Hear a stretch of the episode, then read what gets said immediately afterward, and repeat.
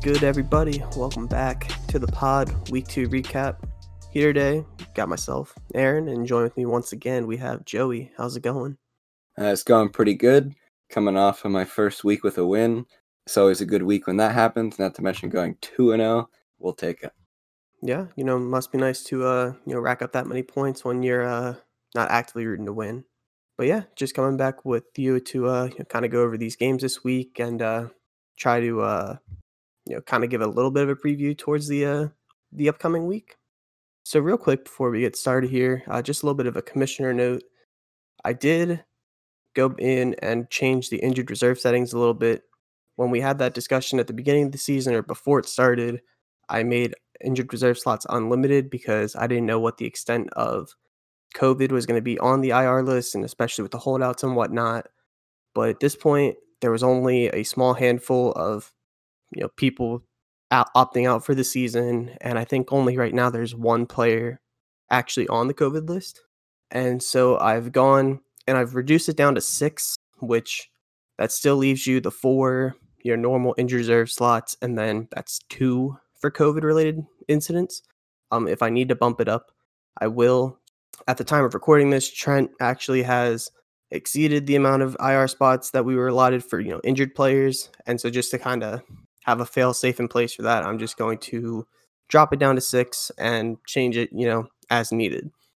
But with that commissioner note out of the way, we can just you know hop right into the uh, the breakdown, starting with the San Diego Paladins versus the Winnipeg Wendigos. So starting off right away with the Paladins, who took this matchup as of 7:52 p.m. on Tuesday, 187 and a half essentially to 185 and a half, with Nick praying to the fantasy gods with his goat stash behind him. Starting right at the top, the Paladins looking at Matt Stafford. They traded for him with the Grovers, and Matt Stafford was the best performing quarterback for the Paladins, which was a nice start sit decision. Very well done. Unfortunately, he did only put up 17 points.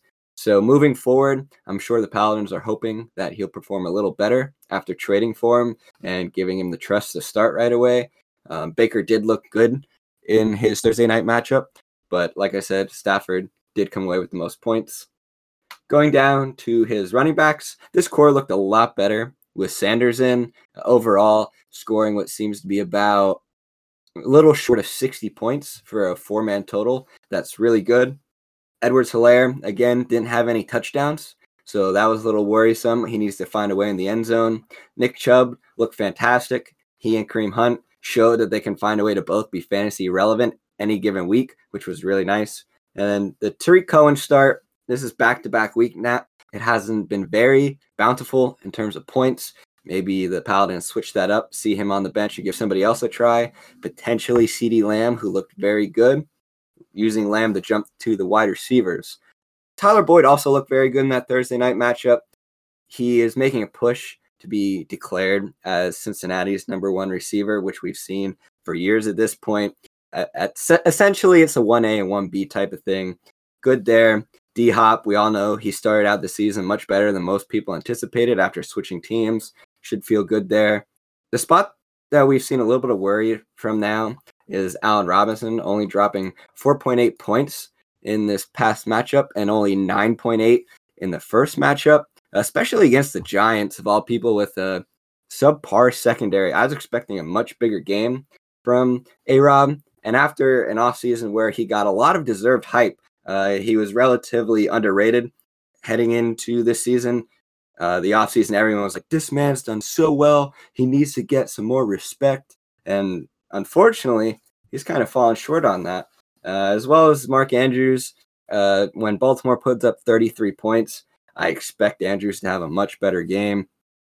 But that all being said, for a team to come out and get a dub with several guys, three particularly in the starting lineup, that have subpar games than what you'd expect, that's a very good sign. And then moving right on to his defense, uh, you saw a very nice performance from Fred Warner. Uh, Malcolm Jenkins had a very nice Monday night as well. Uh, overall, I think the defensive line, we've talked about it before, looked a little weak, but the linebackers and the secondary really picked it up for this team. And Aaron, I'm sure you're hoping that uh, Nick's goats fall short this week and you stay with the dub. Yeah, I will certainly be hoping that's the case. That Monday night game, I fully expected to lose, if we're being quite honest, because Nick still had Jared Cook as well as Maxx Crosby, and I only had Malcolm Jenkins, who's a safety. But Malcolm Jenkins, he really made plays when I needed him to, even though the the announcers were dogging him throughout the game, saying he was getting ran over by Josh Jacobs. All in all, I don't really disagree with anything you said. The Tarik Cohen pick was in the hopes that he'd you know give me a solid floor uh, with the injury to Michael Thomas, but ultimately I would have been better off with CeeDee Lamb, Brandin Cooks, Tre'Quan Smith of all people. I'll definitely be taking that into consideration for future weeks.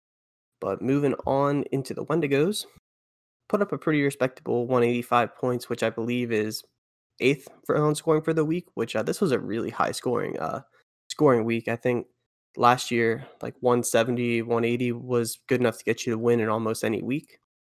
Russell Wilson made me so mad that Monday night game. He was just absolutely dotting up the uh, New England secondary, which isn't typically normal. I just feel like they're typically a really good defense, but this new Russell Wilson is really scary. He is finally being given the opportunity to kind of air it out. He's getting more than 22 pass attempts a game, and he is making the most of it, putting the whole league on notice. Maybe this is the uh, the Russ for MVP season we've all been waiting for. Moving into the running backs, Josh Kelley, uh, Nick wasted no time in giving him the start after his solid week one, and he came out with 25 touches. That's pretty good for you know second game of his career. And just right behind him was James Robinson, who is very surprising to me. I kind of thought it was a bit of a an overreaction to you know go and pick him up on waivers in pretty much any league. I didn't do it, but especially Nick put seventy five bucks down on him, and now at this point, given how dominant Robinson has been in terms of the uh, the touch percentages in Jacksonville, I, I definitely think that that was a great pickup in hindsight. You know, it was risky given the the large amount of FAAB dollars that he spent. But he came away with, you know, 19.5 performance against a pretty solid Titans defensive line. So definitely smart pickup there. Nick this week opted to go with the uh, the five receiver start strategy and didn't get crazy production for you know starting five. Uh, DJ Chark had a pretty solid game, although again it wasn't overly impressive. Four for 84. Corey Davis was pretty quiet as Jonnu Smith broke out but he did get a receiving touchdown to kind of save his day for fantasy. And then kind of the same deal with uh, Marvin Jones, only going four for 23, but having a receiving touchdown. Definitely, given the the quality of the names on that list, you would expect more points if you're starting that many. But obviously, Nick didn't know that was you know going to be the case. And just like we spoke about with Davis and Jones, Jared Cook had a pretty terrible fantasy day, but he got bailed out by six yard touchdown to come away with 8.3 points on the week. I know you skipped my kicker, but just have to put it out there that Younghoe Koo balling out for 17 points nearly cost me this game. That's all I'm going to say about that. On the uh, defensive side, Nick's linebackers, which I think are one of the stronger ones in the league at this point, they all had really good games. The lowest point total that any of them had was seven, followed by eight and 10. And then the rest of his defense was a mixed bag, as both defensive backs and D line had a player score five points, a player score three points, and then a player score less than one. So very, very hit or miss in the uh, the starting lineup.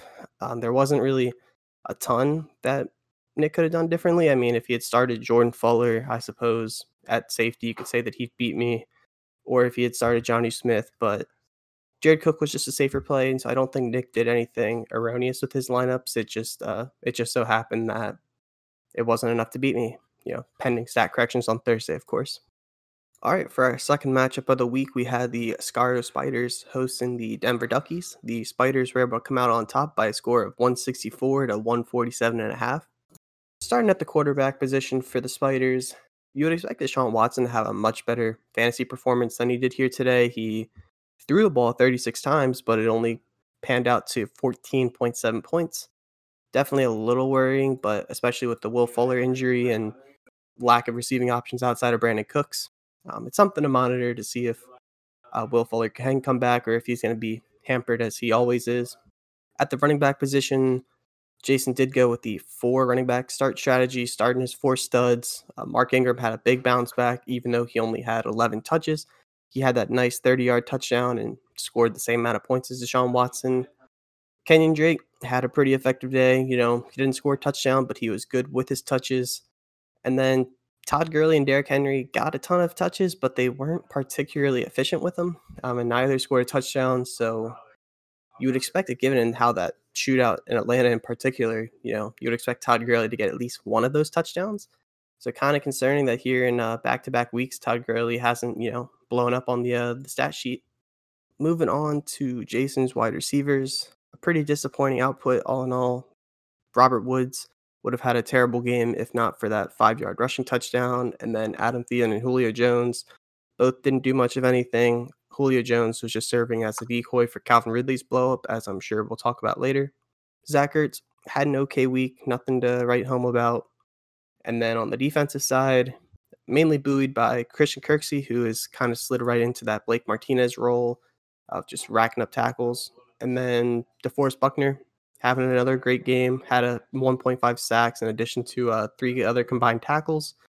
And then middling performances from most of his other defensive players, but none were horrible. So all in all, this was an you know average week I would say for Jason, and you know some weeks he'd get the win with this amount of points, some weeks he'd get the loss. It just so happened that here in this matchup he got to go against the lowest score on the week. Speaking of the lowest scoring team of the week, we'll get right with the Duckies. Um, right at the top, we'll start with Drew Brees. I knew with Michael Thomas gone that Brees' fantasy production specifically, you would expect to decrease but I really was not anticipating this much, uh, only dropping 14 and a half on the week.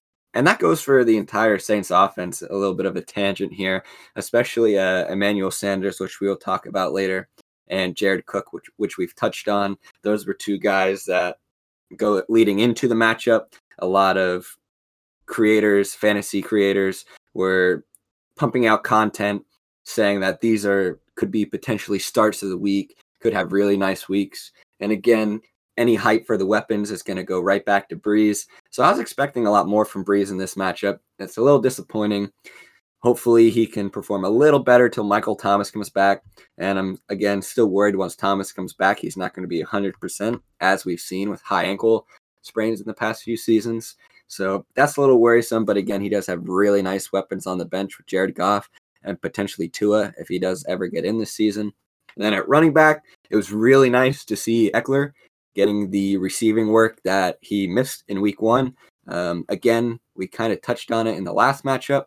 It's a little worrisome when the quote unquote backup or the second running back in the depth chart is getting more touches overall and rushes compared to Ekeler, even though that's kind of what Ekeler's job has been his whole career. Uh, he was always the number two complementary guy, but without Gordon there, we're expecting him to step up.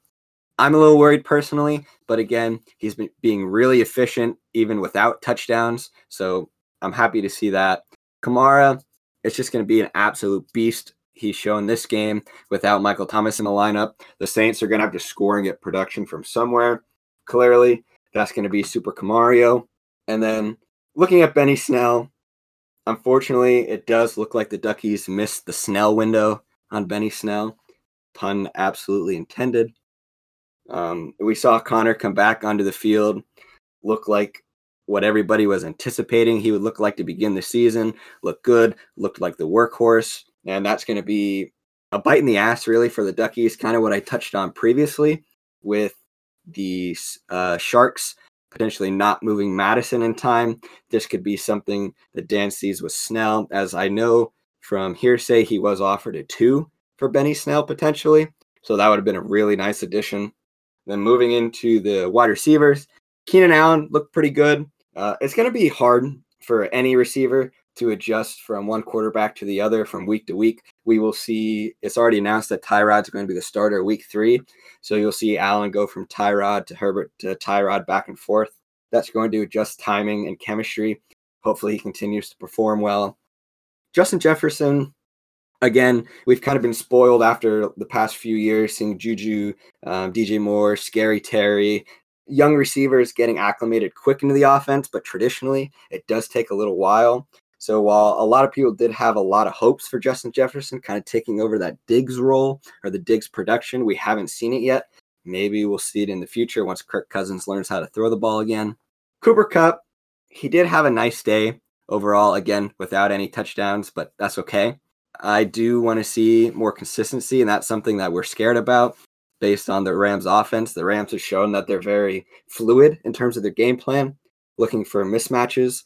And so whenever you see Kupp against a secondary as bad as the Eagles, I'm sure he'll have his nice games. But as we saw from Tyler Higbee, there's much better uh, mismatch in the linebacker core a lot of time. So we'll see Higbee and Robert Woods get the majority, in my opinion.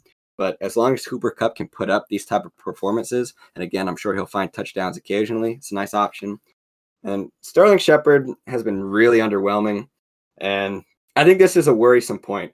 Uh, with Saquon going out for the year, defenses going up against the Giants really aren't going to respect the running game or the play action game, which is going to make it a lot harder, I believe, for these wide receivers to get separation, to find openings in zones, as they're just going to be more focused on the passing game in general.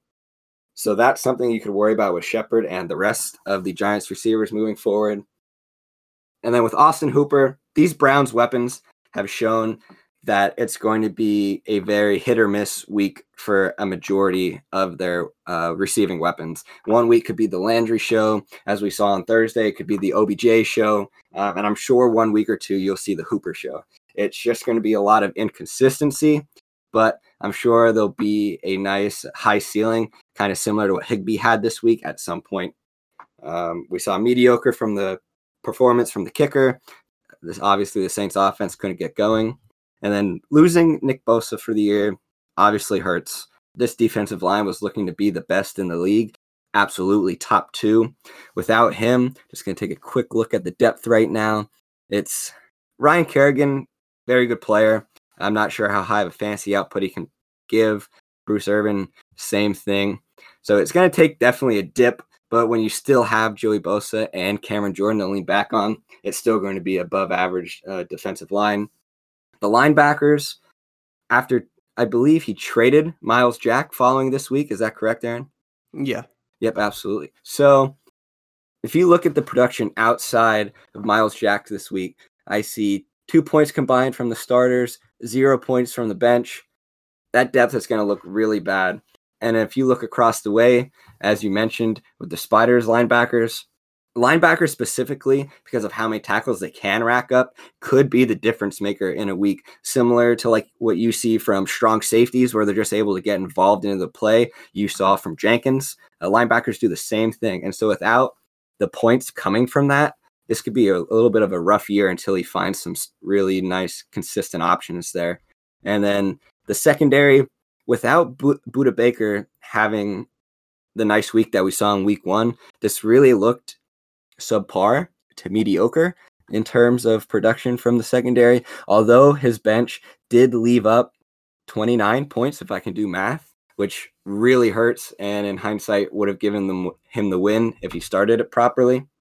It is what it is there, but we do need to touch on some current events with certain teams. And as we saw in the GroupMe, the Duckies have declared that they are rebuilding, looking to trade off assets. So this is a plug for the Duckies, all you championship contender teams.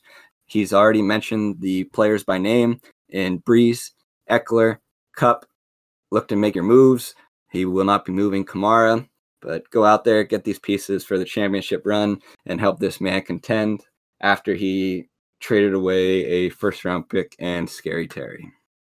Yeah, I would love to make some moves for uh, players on this team, but Dan didn't name me specifically as a contender in the GroupMe, so I'm not I'm not invited. Well, according to Jason, you aren't. So I think that's the guy you'll have to talk to. Anyway, only thing I'll touch on with this team is that Bruce Irvin actually also tore his ACL and is going to be out for the year. So that depth at you know defensive end is even more apparent now. He's really going to have to make some big moves in uh, the waivers this week and the coming weeks just to field a starting lineup. I mean, I know at this point he's looking to just kind of call it a year, but we do still have 11 more weeks after this and you have to start a full roster of players each week. So Dan's gonna have to do something about that. I mean, he has Todd Davis as a free agent. He might have to look to drop him just to pick up a decent body. But yeah, not the uh not the best start here for the Duckies. They uh, 0 4 start through two weeks. All right, for our third matchup of the week, we had the Honolulu High Tide defeating the Atlanta Sharks by a score of 189.5 to 172.25. And before I go into you know Trent's lineup for the week, I think we just have to briefly talk about that huge trade that was made.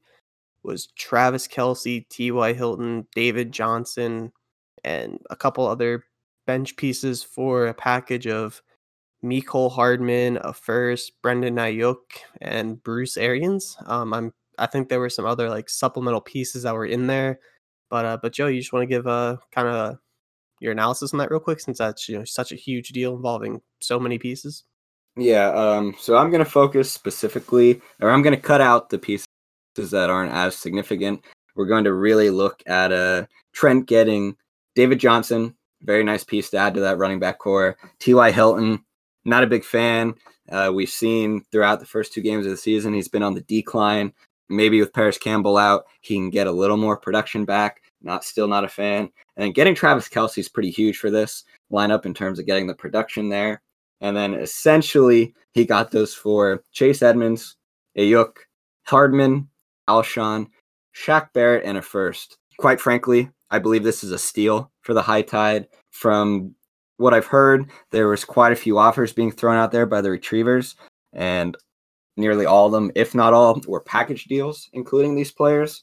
And so, just some personal feedback or an opinion on it. I do believe that the retrievers could have gotten more for these players, specifically if they were tried to be traded to championship contender teams individually. I think packaging packaging them together was the wrong move. Clearly, I could be proved wrong, which I hope I am, just to make me look like more of an ass.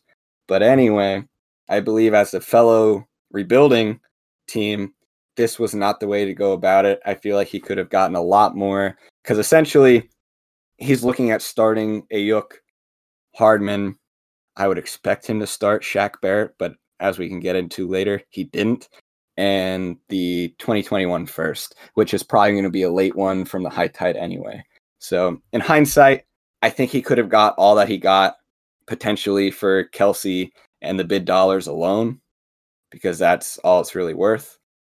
But we're focusing on the high tide here, and this was a great move for them.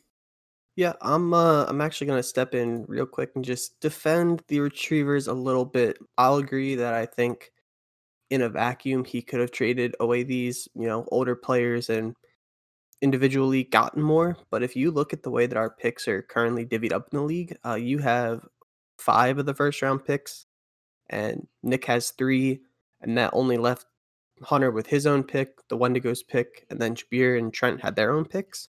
And then the second round is just as uh, big a disparity as the Wendigos have, I believe that's five.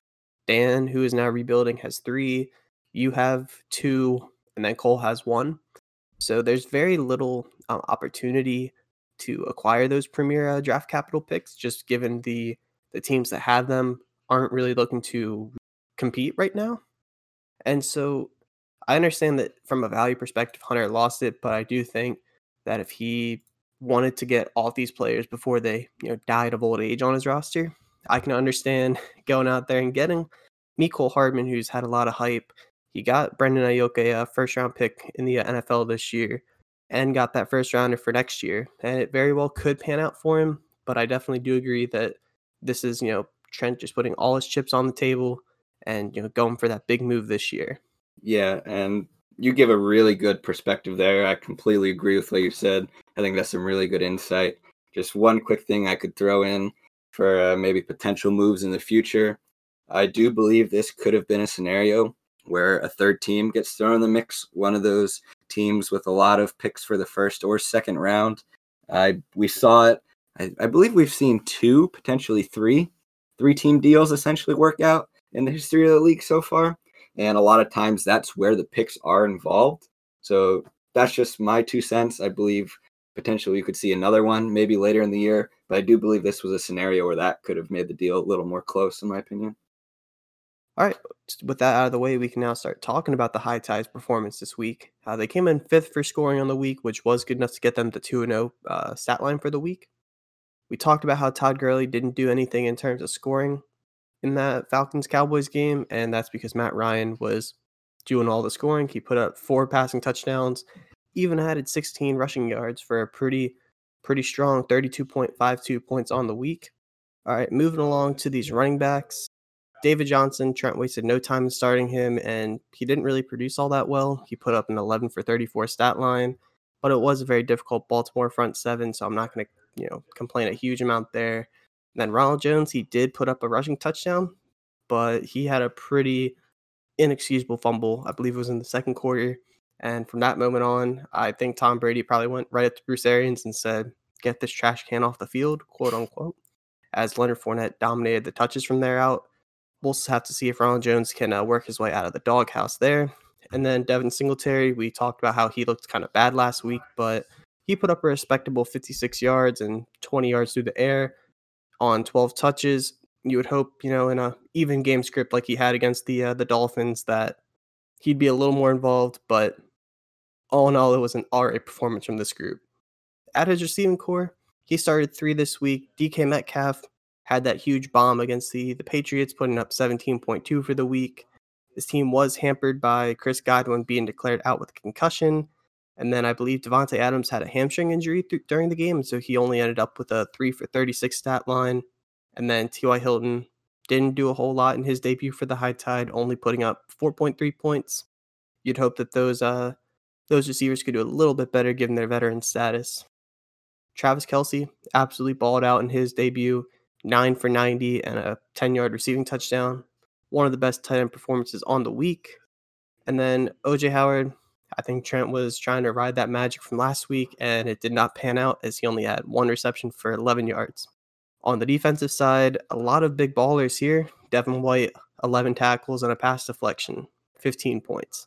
Lavonte David, six tackles, three assists, a forced fumble, and a recovery, 11.5 points. Jamie Collins, four tackles and a sack, 9.5 points. Jordan Poyer, four tackles, four assists, a sack, 10 points. When you're getting that kind of production out of your you know defensive side of the ball, where a lot of people are only getting you know two to five points, it's going to be hard to lose you know many matchups at all. And so, just all in all, the high tide, I would say, had a very good week. I mean, sitting James Conner kind of hurts, but given that he was hurt and just looked really bad on uh, week one, I don't dispute that start sit decision at all.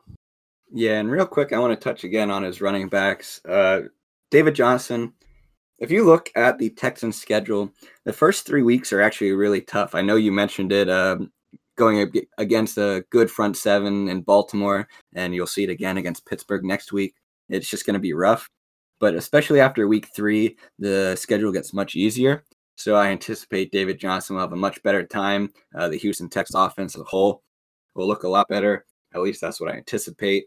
Uh, Ronald Jones, again, with the work that he did have, he looked okay. But then, like you said, the fumble really hurts. So replacing him with Conner, they're kind of interchangeable. One week we saw Ronald Jones look good. Now it's James Conner. That's going to be a rough start sit. I assume he eventually rides with Conner. If Fournette continues to see the dominance and touches after that fumble, we'll see. And Devin Singletary, it's kind of a guy that we've harped on a lot. As you mentioned, his 12 touches for 76 yards, that's really efficient. And I know I threw that term around a lot last week, but it was really nice to see despite a low 8.6 fantasy output. He looked good and he looked efficient. That's something he's going to need to continue if he wants to get more touches over the rookie Zach Moss in the backfield. And then looking at his bench, we see there's also a potential another starting running back coming off getting signed by the Giants, what seems to be in Devonta Freeman. This could be a really curious situation as they'll now have Wayne Gallman, Dion Lewis, and Devonta Freeman in the backfield. The question is, is that running back core going to turn into a committee, or can Freeman dominate a majority of the workload? So that's something that competitors will have to monitor going against the high tide, as well as Trent himself, especially in terms of start sit decisions. This is a running back core that I believe the start sit is going to get really tough, especially once the numbers cramp as uh, Chris Godwin comes back and potentially he will be starting KJ Hamler if he sees work. Just overall, I think It's going to be a little bit of a few headaches for Trent moving forward, but that's always a good thing to have a lot of potential good starters on your roster. And then going into the Sharks, the opposite side of the matchup, starting right away, I'm really glad to see Brian Flores was not started this week. Congrats on starting Andy Reid, Jabir. Well done. Uh, Joe Burrow looked really good in that Thursday matchup, progressively going through his reads, getting out of the pocket, getting away from pressure. When you have Myles Garrett coming at you, is impressive when you can just get away and turn the play into positive yardage. Looking at his running backs, this is not how I expected it to go. We saw Nyheim Hines get a majority of the workload in week one, both running and passing, even on the goal line. However, putting up one catch for four yards, that's something that nobody was really going to expect, especially in the passing game. That, again, could be another headache in the start sit category. Looking at Zach Moss, this was another guy who's looking right on Singletary's heels, uh, getting those uh, majority of the touches. However, it did seem to be split 60 40, which is good for a rookie. But if Singletary continues to be efficient and look good, as we saw, Moss is going to stick to that 30 40% touch rate. And that's just not going to be good enough starting moving forward. And then with Dobbins, I don't know what to say at this point. I think he's clearly shown he has the home run potential, both receiving and rushing. He's just the more electrifying back, and it's going to be hard for the Ravens to let go of the reins on Ingram and just let Dobbins take grasp of this running back uh, room. So this is something where throughout the season we could see Dobbins potentially work his way up in terms of touches. We shall see. It's been really questionable in terms of what to expect from the running back room specifically. At the receiver position, you talked about how the high tide started a veteran room. The Sharks here putting in the rookie Chase Claypool once again, pulling in that 84 yard receiving touchdown. That was a huge play. The uh, the deep threat is something that the Steelers were absolutely missing last year, both from the quarterback position to be able to get there, the offensive line to hold up, and obviously the receiver to get open and reel it in. And seeing that all come to fruition is really nice for the offense as a whole. I believe everyone in the offense benefits from that. And obviously, Claypool is going to have this home run potential, which is really nice for the Sharks. Tyler Lockett, there's not much more we can say. And then Preston Williams, this is a little bit questionable in terms of why he put up this production. But again, you're going against a good defense. So even if you are some people say he's the 1B to Parker's 1A. I believe he is the wide receiver 2, but still in a game where there are 28 points, you would expect more. It is what it is. He's a good receiver. Hopefully, he can get back on track. We will see moving forward. Now, looking at this tight end room, which had an amazing week, and again, we get another matchup where we see two starting tight ends, where we don't didn't see it a lot last year, and now it seems to be a potential three or four teams every single week starting it, which is really nice to see the variance in strategy. Evan Engram looked much better against the Bears, uh, pulling in six catches for 65 yards. That's a very respectable output for a tight end fantasy. Even though without a touchdown, he still was able to put up 9.5 points. You'll take that every week. And Tyler Higbee, man, thank God I started this guy in my DraftKings lineup. Give myself a little praise here. But he just, like I mentioned earlier in the podcast, he took advantage of those mismatches, lined up against safeties, lined up against the linebackers. He's just bigger than the safeties. He's faster than the linebackers. The Eagles had no idea what to do, especially once they got down the red zone, as he did pull in a four yard and a three yard touchdown catch, having three touchdowns on five catches. That was pretty incredible. And then you'll see throughout the week, there are quite a few teams uh, that had kickers giving large performances. You can see here from Justin Tucker putting in 16 points against the Texans. Very well done. On the defensive side of the ball, the only person I really want to touch on, I guess two. First is going to be Chase Young. Again, the dude's an absolute animal. Anytime you see somebody draft, specifically a defensive lineman, I, we haven't seen a secondary uh, go in the top 15 picks, I believe, in the rookie draft. You're going to be worrying that can they put out that production or when will they? And obviously, Young's coming out right away with that amazing front seven that Washington is playing as this season. And then looking at Kevin Byard, he had a subpar week, which you don't expect, especially if the Jaguars are putting up 30 points, you would think he would rack up a bit more tackles. But when he does underperform, kind of like Budda Baker I alluded to earlier, it does look like the secondary is more average than I was anticipating. And that was kind of the theme for the defense as a whole this week, outside of Chase Young. But again, with those younger pieces and the star power he has, specifically in Lawrence, Chase Young, uh, and Kevin Byard, that should be good moving forward.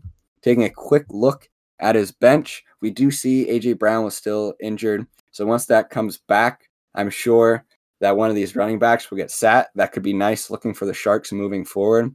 And if you look at the points left on the bench at defense, this really hurt the Sharks this week. You had a total of, man, I am so bad at quick math 21, add four there, 25, another 31.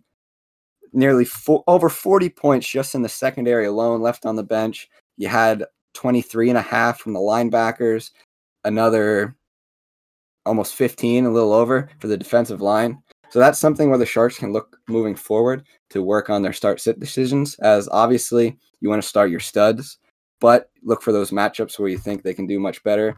But as long as the units as a whole are producing, that's a really good sign, especially for a team that is looking to reload as well, looking into the future.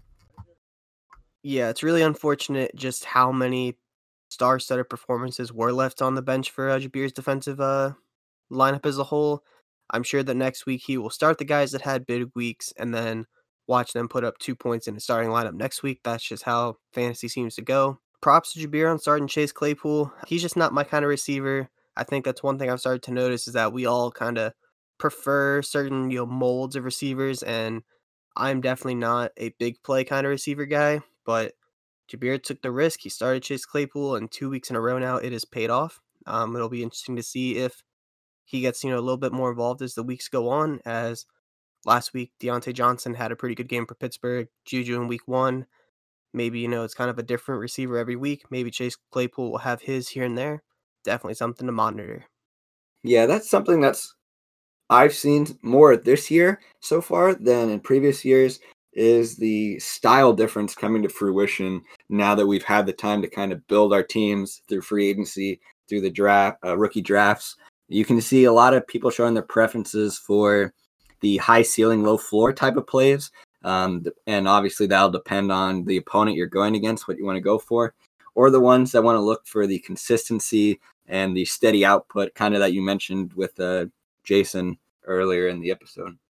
Moving along to our fourth matchup of the week, and this was actually our highest scoring bout. We had the Los Angeles Wildfire putting up 233 points as they took down the Magicians, who put up 220. So they both came away with a uh, top six performance. So they both at least got one victory.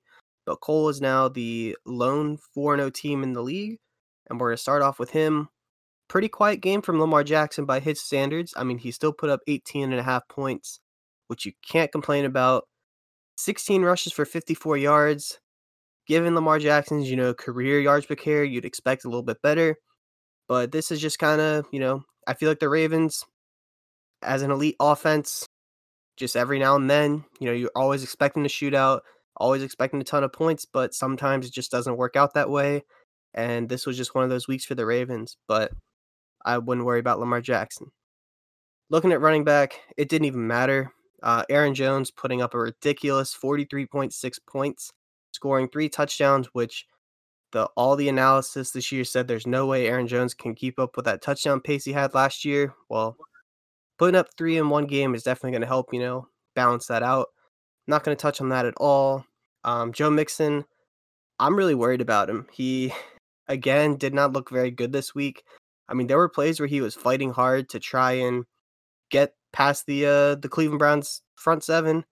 But given that the Browns front seven isn't particularly impressive outside of Myles Garrett, it's pretty worrying that this is now two weeks in a row where Joe Mixon hasn't been all that involved, or you know, at least statistically. Even though you know you can blame the Bengals offensive line, Joe Mixon just signed a huge extension, so he's not going anywhere. So this is something I'm really concerned about. And then Jonathan Taylor, it might be possible that Cole didn't pay enough to get him, and Nick just sold at the most unfortunate time. He completely took over this backfield uh, week two, and you know he's kind of showing why he should have been respected as the number one back in the dynasty community.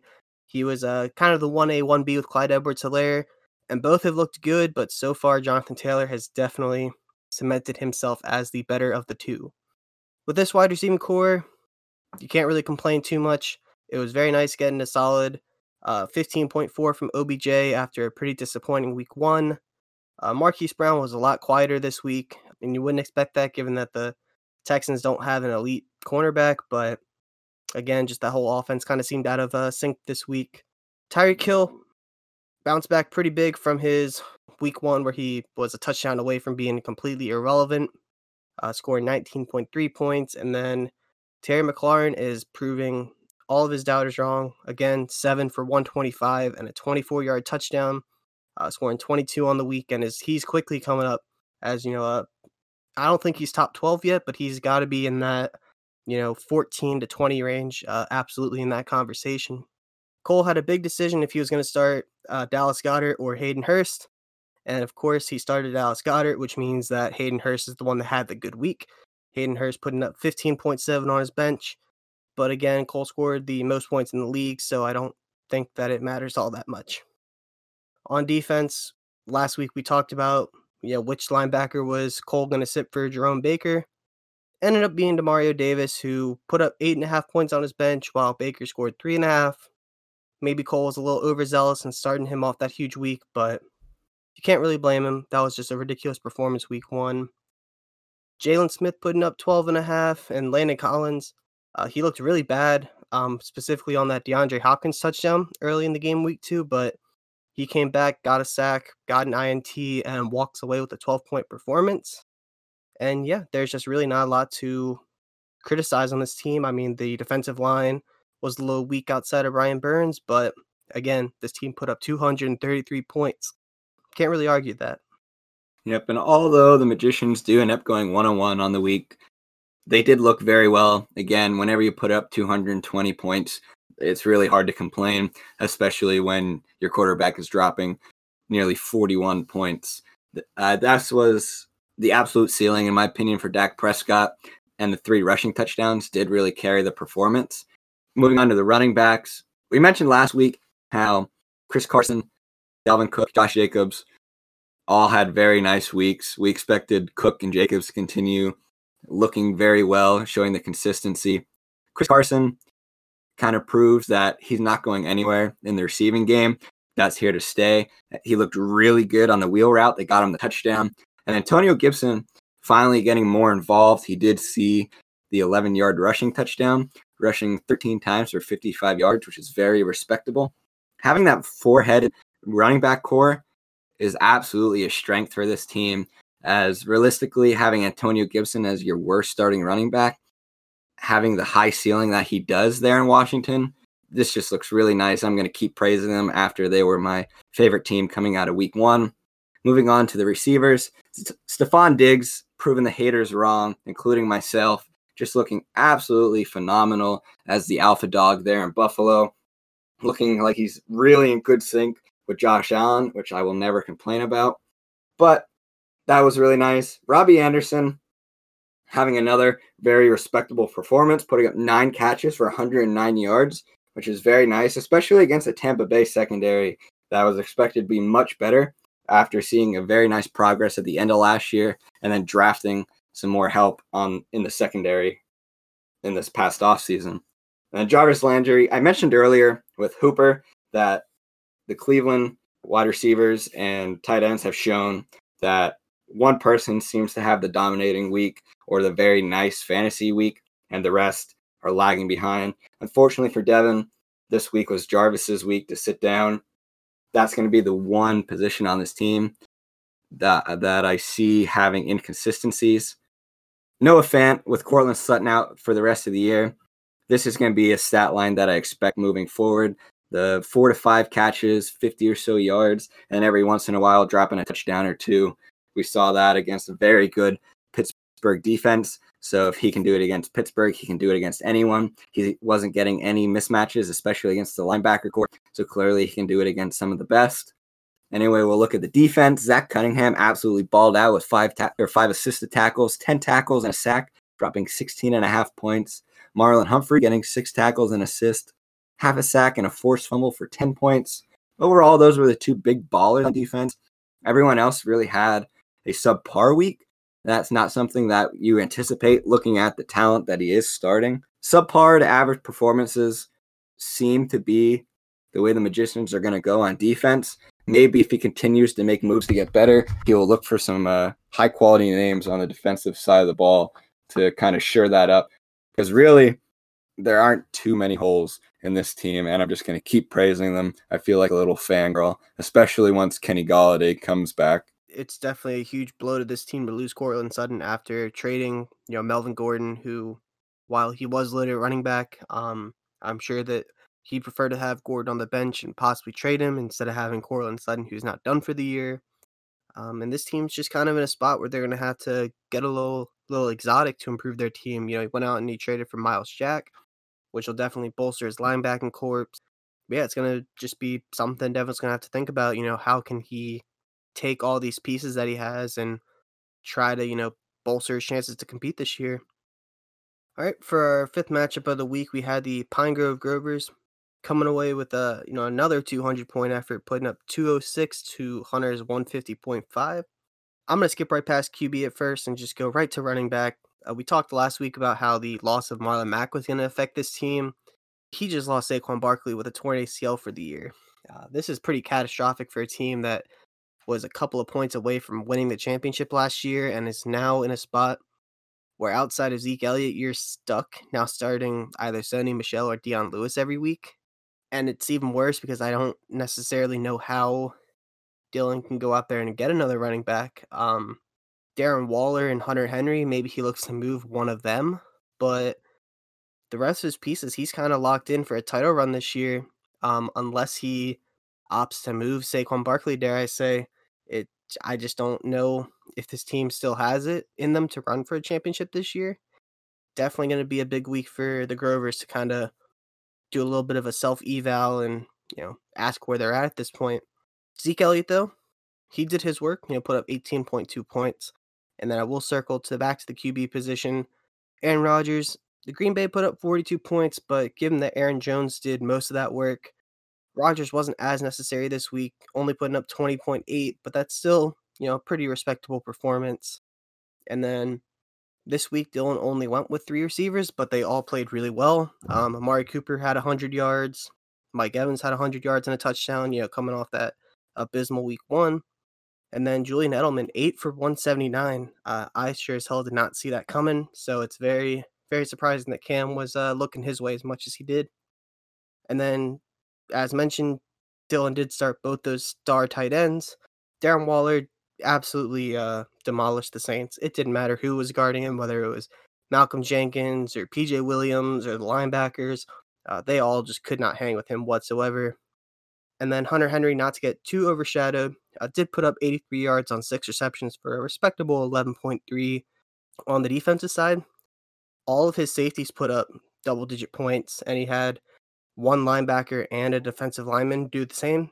And when you're getting, you know, 50 plus points from the defensive side, in addition to, you know, the supplemental points the rest of his uh, core was scoring, you're in store for a great week. But obviously this great week is, you know, overshadowed by that huge news of losing Saquon Barkley. Yeah, looking back at his receivers, just real quick point. It's really nice when you can depend on Amari Cooper and Mike Evans to be the wide receiver one for their team. I believe Evans is going to continue to be that even when Godwin comes back. Evans is the nice deep threat. So having those two in, comp- in combination is nice. And then with Julian Edelman, I know you sounded a little surprised but one thing that I expect moving forward uh, for the Patriots offense are these deep play or the, these deep shots. As you saw Jamal Adams kind of creep up to try and help stop the run, specifically from Cam Newton, where they need to load the box and don't let him get steam. And that's going to create a lot of opportunities for these receivers, whether it's Edelman, Byrd, or Harry, to take these deeper shots or look to get run after catch on these passes. And so you could see Edelman put up these numbers quite a few more times the rest of the season if defenses keep focusing on Newton and the run game. And then moving on to the retrievers run game. as we saw with the Grovers losing Barkley for the year, McCaffrey does suffer an ankle injury. I can't remember the exact specifics, but I know he will be out for several weeks. That really hurts, as outside of McCaffrey, these retrievers really only have the starting running back for the Rams if he guesses correctly. As we saw, Darrell Henderson get a large majority of the workload last week, and we saw Malcolm Brown get a majority of it week one. So that'll be some really tough start start sit decisions for the retrievers. Looking at quarterback, Minshew looked good, especially against a really nice defense in Tennessee. It's really nice to see Minshew doing well now. There was a lot of criticism over the offseason that regardless of how Minshew performs, that since the Jaguars are going to be so bad and be at the top of the draft come the end of the year, they're going to be a contender for Trevor Lawrence. But if Minshew continues to look good and somehow keep Jacksonville in these games and potentially squeaking out a few wins, I think he's going to work his way into maintaining his job, which is going to be really nice moving forward. Looking at the receivers, we said uh, Fuller got injured, although he didn't really get injured until I, I believe it was the second quarter, actually. And so it was really weird that he didn't put up a lot or anything in the first half comes back after halftime and plays the second half and still doesn't put up anything. Again, we did mention that Baltimore has a really nice defense, but that is definitely concerning. Uh, whether as while he was healthy in the first half or even playing injured in the second, wasn't able to do anything. Mecole Hardman, again, we mentioned before, is going to be a boomer bust candidate. Diontae Johnson, this was a guy who, despite getting a lot of targets week one, didn't necessarily get the production to match it. And now in week two, we did see this nice game coming in flow with the targets, having eight catches for 92 yards and a touchdown.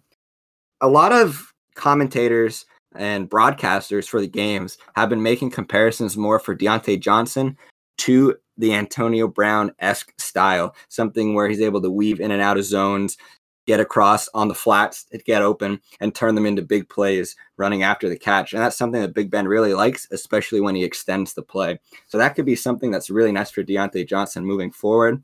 Now, for Anthony Miller, we do see a second goose egg from the wide receiver position. And this definitely hurts, especially when you could have started potentially Jerry Jeudy putting up eight points or Valdes-Scantling, Scantling nearly putting up eight points.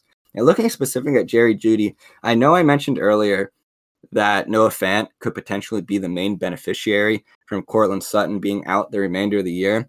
But Jerry Jeudy has just as much claim to those missing targets and missing receptions as Noah Fant. So moving forward, if Jeudy can continue to be as crisp and precise on his route running and his release as he's been hyped up and as he, he has performed so far this year, that could be a really nice piece for this team this year and moving forward. Very nice pick.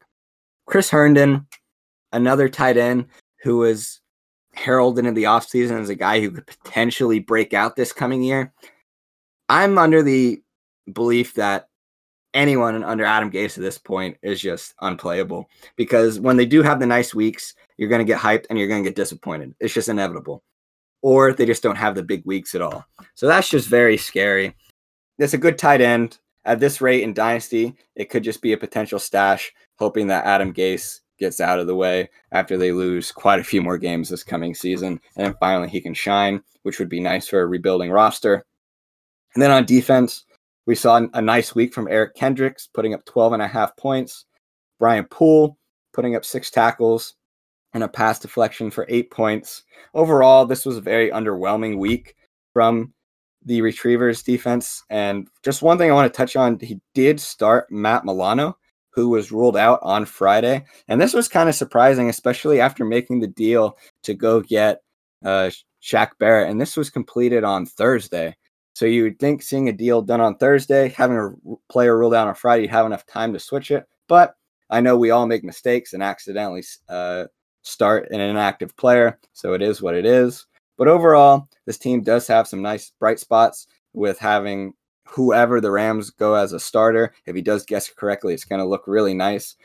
And then having Jerry Jeudy on the bench, who is going to eventually come in and play well, having him, Diontae Johnson, he does have some very nice pieces moving forward. Yeah, let this just uh, serve as an early reminder this year to double check those lineups. You know, Sunday morning, you know, once in a while it can happen, but it is in the rules that you got to start that full 20 man lineup every week. So just keep that in mind, everybody. But yeah, I don't have anything else to say about this team. Just um, a little bit of a disappointing week, and you just hope that uh things bounce in his favor, you know, in the coming weeks. All right, and then last but not least, we have the Boston Clams coming out with a very surprising 228 points, defeating the Omaha Hawks, who put up a respectable 188.48. Looking at Joey's roster, Josh Allen doing what he does, just scoring a ton of fantasy points, and he actually looked pretty impressive. There were definitely some throws that were still Josh Allen level, but man, some of the throws that he were making was just looked like a eight nine year veteran out there. Uh, maybe he's kind of turned the corner in year three. Looking at your running backs, all of them had really good weeks. You know, Melvin Gordon had the worst at 15.4 points, but your other two running backs both scored over 20 apiece. Definitely nice to get that kind of production out of that group, which we just last week said was uh, a little bit weak. At receiver, it definitely hurts. You know, you get one good week out of Parris Campbell, and then now he's out with an MCL sprain. Thankfully, it wasn't a torn ACL as originally thought, and so he should only be out for a couple weeks. But definitely kind of hurts to have that you know that hype taken away so quickly. DJ Moore bounced back from a kind of a disappointing week one, putting up eight for 120. And then Juju in turn kind of fell back to earth a little bit. I mean, he still had seven receptions, but on just 48 yards. You'd really like to see more out of him in that kind of performance. On the bench, N'Keal Harry had a good week, but given the guys that you started, I don't think that it would have been very, you know, logical to start N'Keal Harry. I would like to see more kind of consistent production given how last year went for Harry before I'm comfortable putting him in my starting lineup. And then looking at tight end, Mike Gesicki, end of last year, he had a really, you know, strong end to the year. Came out a little weak in week one, but blew up here in week two, putting up eight for 130 as well as a receiving touchdown. And everyone loves to talk about how tight ends typically take two to three years to kind of mature in the NFL. Um, I think that we might be seeing Mike Gesicki rounding out his game and developing into a you know top 12 ish tight end. Um, definitely looking forward to seeing him kind of expand on that role in the coming weeks. Blankenship, again, we talked about how several kickers had huge weeks this week, and Blankenship was no exception, putting up 15. And then huge game from TJ Watt on the defensive side, putting up 13 points with two and a half sacks. And then even Harold Landry and Devin Bush putting up respectable seven and a half points. A little bit weak on the defensive side is Josh Allen put up a big goose egg and Derek Barnett put up uh, one and a half points, but the rest of you guys put up pretty pretty solid points overall. And like I said with Cole, if you're putting up nearly 230 points in a week, uh, there really isn't too much to complain about. Yeah, just some real quick talking points. I knew Juju was going to have a really bad week. Uh, not bad, but a really tough one. Uh, I watched the Denver game week one, and Kareem Jackson actually looked really good. And I knew they were going to man him up against Juju. So I wasn't very surprised by that. I did a lot of flipping in terms of my uh, start sit for wide receivers. One point I had Juju sitting. One point I had DJ Moore. At one point I almost had both sitting. Um, I was contemplating starting Harry or Darius Slayton or Laviska Shenault. But again, when you have those options, it's a good thing, not a bad thing. And now when we do see Campbell go down, I still have those three options on the bench. So that's very good. And then my depth at IDP, but uh, specifically linebacker, is feeling really good. Having Bostic have a 10 point week, Hitchens dropping an eight point week, Terrell Edmunds, my third Steeler for IDP, dropping eight and a half points. It's just very nice to see this depth coming in. But like you said, on the defensive line, I am feeling very weak. So that might be something I look to address moving forward. And for the Omaha Hawks, again, put up the very respectable 188.5 essentially. Patrick Mahomes does what Patrick Mahomes does, drops 28 and a half. I think a big talking point this week is going to be Raheem Mostert going down to injury. Uh, what exactly was the in- injury? I think it was a knee injury. Uh, I don't think they've determined how long he's going to be out for.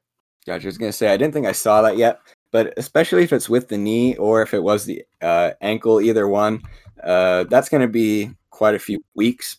I would assume in the four to eight range, and that's going to hurt this roster specifically as they really only have James White now to lean on, and he's not even going to get a bulk of the workload.